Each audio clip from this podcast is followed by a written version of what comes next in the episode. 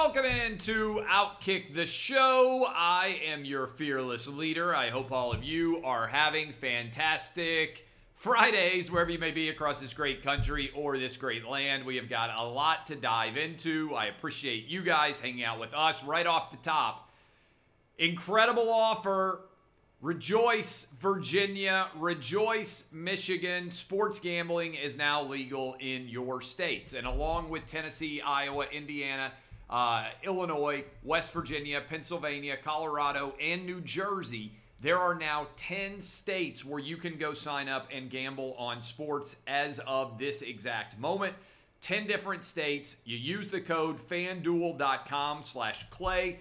That is fanduel.com slash clay. And you bet $5 on any team to win this weekend. And you win back 25 to 1 if you are a new user. $5 turns into $125. AFC, NFC championship games, you pick a winner and you bet $5 and you win $125. Again, Virginia and Michigan went live now in the last two days. Tennessee, Iowa, Indiana, Illinois, West Virginia, Colorado, New Jersey, and Pennsylvania. That is 10 different states. If you go in at fanduel.com slash my name Clay, C L A Y. Two good offers $5 to win $125 if you don't want to uh, wager very much, or you can put in up to $1,000 and get a free roll on your first bet, meaning if you lose, they will refund it. Choose one of those. Go to fanduel.com slash clay. All right. Going to go ahead and give you my AFC and NFC gambling picks. We've done really well in the NFL with the picks that we have gone, given out so far this year. Uh, the Outkick six pack has had a winning percentage right around 60% all year long. Here are four picks. Usually I've been giving out six, but now that we're down to only two games, and by the way, it's the last weekend until August that you will be able to watch multiple football games, regular season, uh, on television. I've got the Bucks and the Packers over 51 and a half. I've got the Packers minus three in that game. Uh, again, the over in Bucks Packers and the Packers minus three. I think they win with ease. The Packers do. Uh, and then in the AFC Championship game, I have got the Bills plus three. That's starting to tick out to around three and a half.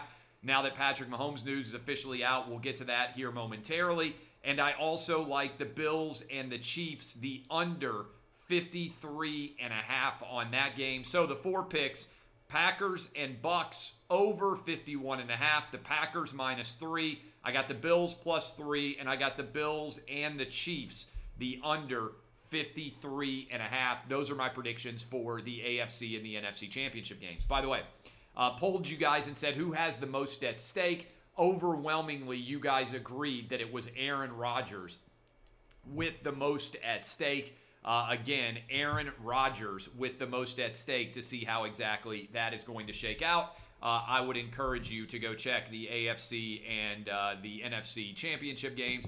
Uh, but Aaron Rodgers, if he could get, win it and get, to his second Super Bowl, seems like it is by far the best story uh, to follow. All right, uh, sad news. Hank Aaron, who in my mind will always be the home run king, died today. Uh, Atlanta Braves legend Hank Aaron. Uh, just a, a, tough day for anybody who is a huge baseball fan. Um, I, I, know there's been a lot of controversy over home runs and which ones are valid and which ones are invalid. To me, Hank Aaron will always be the Major League Baseball home run king. Uh, and uh, he carried himself with an incredible degree of charisma, courage, and uh, his story is a quintessentially American story as he rose to triumph and had an incredible life uh, as both a Major League Baseball player and in his post baseball career. He will be missed immensely, especially if you are an Atlanta Braves fan. That moment when he broke the all time record of Babe Ruth and was jogging around the base paths and had two other people come out and jog with him is one of the all time iconic highlights in the history of Major League Baseball. Uh, and uh, to me, again, Hank Aaron, the once and always home run king. A um, couple of other stories that are uh, that are interesting out there. Did you see that the NFL didn't follow my entire lead because I suggested the NFL fill the entire stadium of the Tampa Bay Buccaneers with vaccinated healthcare workers. But to the NFL's credit, they have announced uh, that the uh, stadium will have 22,000 uh, fans present for the Super Bowl uh, down in Tampa, and that 7,500 of those uh, fans will be vaccinated healthcare workers.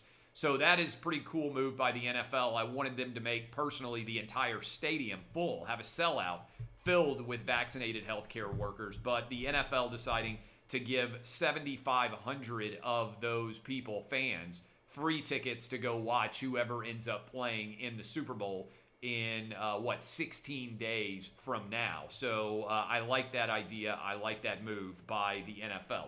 Uh, I mentioned it a little bit early, but you already knew this if you've been paying attention to Outkick, if you've been reading what Dr. David Chao said. Patrick Mahomes is officially playing in the AFC Championship game. He is out. He has cleared concussion protocol. He will be playing. That's why I said if you like the Bills, Maybe this number is going to tick out to three and a half or four as we go forward. Uh, again, Patrick Mahomes officially playing. That is a story that is uh, that is worth following for sure. If you're a gambler, just to see whether or not that number ticks out to three and a half uh, favorite for the Chiefs or four, then I think there's even more value buying back on the Buffalo Bills in that AFC Championship game matchup. But props to Dr. David Chao for getting that right early this week. The line really hasn't moved very much because the expectation has been that Mahomes is going to play uh, for a long time now. Uh, big news if you are interested in sports media, NBC Sports Network, NBCSN, which launched several years ago with a much ballyhooed goal of going after ESPN in the cable sports arena and marketplace, has announced that they are shutting down effective at the end of the year. Uh, when that network shuts down, the NHL and NASCAR, most of their top events will be moving to the USA Network. So the NBC Sports Network, one less competitor in the online cable sports space. I think this is illustrative of larger issues that are at play as the overall number of subscribers for cable and uh, news and cable and satellite networks in general continue to collapse. I'm not in favor of this, but it's a reality. I'm still an old guy who likes putting on his television and being able to watch everything with ease on cable and satellite, right? Uh, I've got DirecTV at our place down in Florida. I've got Comcast here in my house. I want to be able to sit down, flip on the television, and immediately find whatever game is out there with ease. I don't think that's going to be the future. I think there are going to be all these different streaming networks, and I think you're going to have to figure out how to get the right game on. And I think it's going to be complicated. And I think people like me who aren't even that old are going to have issues with it. And people who are actually old are going to have massive issues. But NBC Sports Network shutting down is, again, to me, representative of the challenges that are coming in the cable and sports arena marketplace, and also potentially some of the challenges that may be arising for the sports leagues. Because with all these cable networks, there were a lot of competitors for all the different games. Now, there are going to be fewer competitors out there. I would imagine that Peacock will pick up some, this streaming service will pick up some of these sports rights, but that NHL and NASCAR going to the USA network for the big events, but NBC effectively giving up in the cable sports competitive space. Uh, other big news that's out there uh, the Olympics. What is going to happen in Japan? They have already been postponed for one year. Now, there was a report that came out that said the Olympics were likely to just be canceled and that Tokyo was going to try to bid for the 2032 games and effectively say these are now complete and not going to happen. Uh, the Japanese authorities have responded and said that the Olympics is not going to be shut down. Remember that the Olympics are scheduled right now, I believe, for July, having been pushed back a year. I would think, based on the data out there and the amount of vaccination that's going on right now, that it would be relatively easy to actually get all of the athletes vaccinated and maybe you're not going to be able to have crowds present in a major way, but by July, there shouldn't be. Again, knock on wood.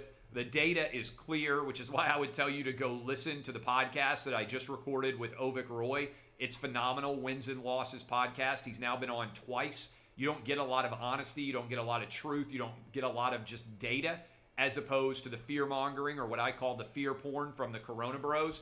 Uh, I think it would certainly be easily possible to have the Olympics by July, given how prevalent vaccines will be. Uh, we're going to, we're on a pace. You know, Joe Biden has made it a big story. Oh, we're going to have 100 million vaccinations within 100 days. Actually, that would be slowing down the pace. We're almost to 20 million already, and we're vaccinating around a million people a day right now. Uh, so, and that's accelerating into the curve. So, getting 100 million vaccinations done within 100 days is actually below the pace that has been set right now. Although, again, people are bad at data and analysis and they won't actually look at it. So, uh, by the time we get to the spring, there should be a ton of people, particularly those that are actually dying of COVID, and it should be basically over, right? Uh, to the extent that anybody is still dying, if they do a good job of uh, getting the vaccinations in the arms of people 65 years and older, who are particularly 75 years and older, who are the people who are dying with COVID, then effectively they'll start dying of something else, and people will stop paying attention. Sadly, uh, because COVID is uh, is not going to be a major issue going forward now that there is a vaccination, uh, presuming that those vaccinations are working and that they're going to the right people. Speaking of the challenges of vaccination, Gavin Newsom in California, in addition to not allowing high school athletes to play sports, uh, which has been a major issue all over the state of California, and coaches are starting to fire back in a big way. The lockdowns, the shutdowns, none of that has actually worked in California. It's just destroying the economy and destroying people's way of life. California has, of all the states in the nation, the worst rollout of the vaccine. They rank 50th out of 50 states in terms of the percentage of vaccines that they have received that have been actually given to their state residents. So a lot of people are trying to recall Gavin Newsom, the governor of California right now, for a variety of failures associated with COVID, most apparently the lockdowns that have not in any way lessened the overall influence and impact of the coronavirus. In fact, if you compared, let's say, Florida with New York or Texas with California, Florida and Texas have done an infinitely better job with Republican governors than the Democratic governors of California and New York have done. But if you compared the way that the media has covered things, you would think that Andrew Cuomo and Gavin Newsom had done the best job, when in reality, when you look at death rate, when you look at infection rate, and when you look at the collapsed economies in New York and in California, things are infinitely better in Texas and also in Florida. Uh, and so, California, in addition to not allowing kids to play high school sports, all the schools still being shut down, California has the worst percentage of vaccinations that it has given, that it has received of any state in the entire nation. That is another reason why Gavin Newsom should not be praised for the way that he has responded to COVID. And that's not even considering his decision to go to the French Laundry restaurant while everything was shut down.